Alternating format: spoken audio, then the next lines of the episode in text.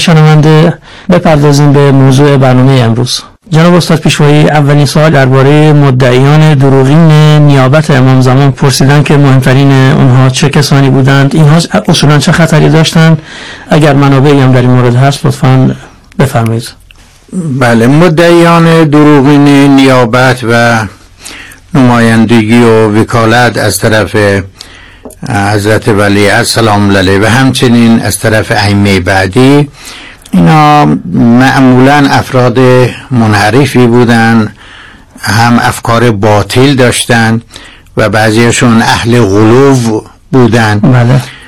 و افراد جاه طلب بودن، به خاطر شهرت طلبی و جاه طلبی به دروغ ادعا می‌کردند که از طرف امام وقت نیابت دارن، نمایندگی دارن، وکالت دارن. اشاره کردم که در مورد حضرت هادی و حضرت عسکری هم بعضیا بودن ادعای نیابت از طرف اون امام بزرگوارم میکردن. در عصر حضرت مهدی سلام الله علیه هم همینجور. اینها بعضیاشون افکار منحرفی داشتن، اهل غلو بودن، ائمه را به دروغ به مقام الوهیت میرسوندن، یعنی مدعی این چنین مطالب بودن، مقامات عالی و کذب برای خودشون میتراشیدن. بله. گاهی به نام ائمه از مردم وجوه میگرفتن و بعضیاشون حتی پا را از اینا فراتر میذاشتن، مردم را به اباهیگری و ترک شریعت دعوت میکردن. مثلا میگفتن محبت اهل بیت کفایت میکنه، نمیخواد شما وظایف شرعی را انجام بدید. از این نظرها بسیار بسیار کار اینا خطرناک بود و اغواها و گمراه سازی هایی که اینا میکردن طبعا به پای ائمه علیهم السلام و به پای شیعه تمام میشد. از این نظر هم ائمه علیهم السلام و هم نمایندگان راستین و با صلاحیت ائمه با اینا مبارزه می‌کردند. و در عصر غیبت صغرا یکی از وظایف نواب خاص حضرت مهدی سلام علیه مبارزه با اینجور افراد بود. افشا می‌کردند کسانی که به دروغ ادعای نیابت و نمایندگی می‌کردند. سفرای اربعه و نواب اربعه هر کدوم به سهم خودشون در مورد اینا افشاگری میکردن. ائمه علیهم السلام، ائمه قبلی، اینا را طرد میکردن.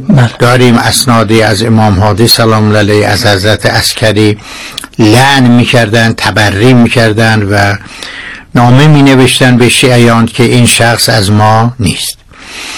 در کتابایی که راجع به حضرت مهدی سلام علیه مخصوصا راجع به غیبت حضرت نوشته شده، معمولا فصلی هم به نمایندگان اختصاص میدهند، راستین و دروغین در حقیقت. بله. و مثلا مثل غیبت، کتاب غیبت مرحوم شیخ طوسی و امثال اینا، این اشخاص معرفی شدن. بله. از جاهایی که شنوندگان عزیز و علاقمندان بخوان اطلاعات تفصیلی داشته باشند بتونم مراجعه کنن، کتاب معرفی میکنم به نام سازمان وکالت ائمه علیهم السلام.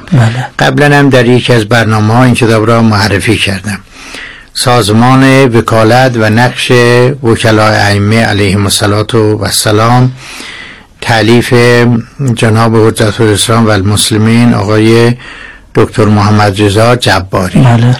در این کتاب که درباره نمایندگان ائمه علیهم السلام هست، از ائمه قبلی به بعد به تناسب آمده، بحث کشیده شده به نمایندگان ائمه دهم و یازدهم و دوازدهم. به مناسبت تعدادی از مدعیان دروغین نیابت که جمعاً 15 نفر از اینا اسم برده شده، به مناسبت از اینا اسم برده شده. مثلا از سران اینا که بسیار هم خطرناک بودن، اشخاصی بودن به نام علی ابن حسکه، قومی ابو محمد، حسن شریعی، محمد ابن نصیر نومیری، حسین ابن منصور حلاج، محمد ابن علی شلمغانی. بعضی از اینا قبلا افراد مستقیم بودن و جزء شیعیان بودن و آدمای باسوادی هم بودن، بعدها به انحراف کشونده شده مثل شلمغانی. بنابراین یکی از کتابایی که میتونن مراجعه کنن، به فارسی هم هست، کتاب سازمان وکالته. میتونن انگیزه های این افراد و ادعاهای پوچ اینها و همچنین مبارزه ائمه و نمایندگان راستین ائمه با این افراد منحرف میتونن مراجعه کنن و اطلاعات لازم را کسب کنن ان شاء الله. بله، بسیار خوب.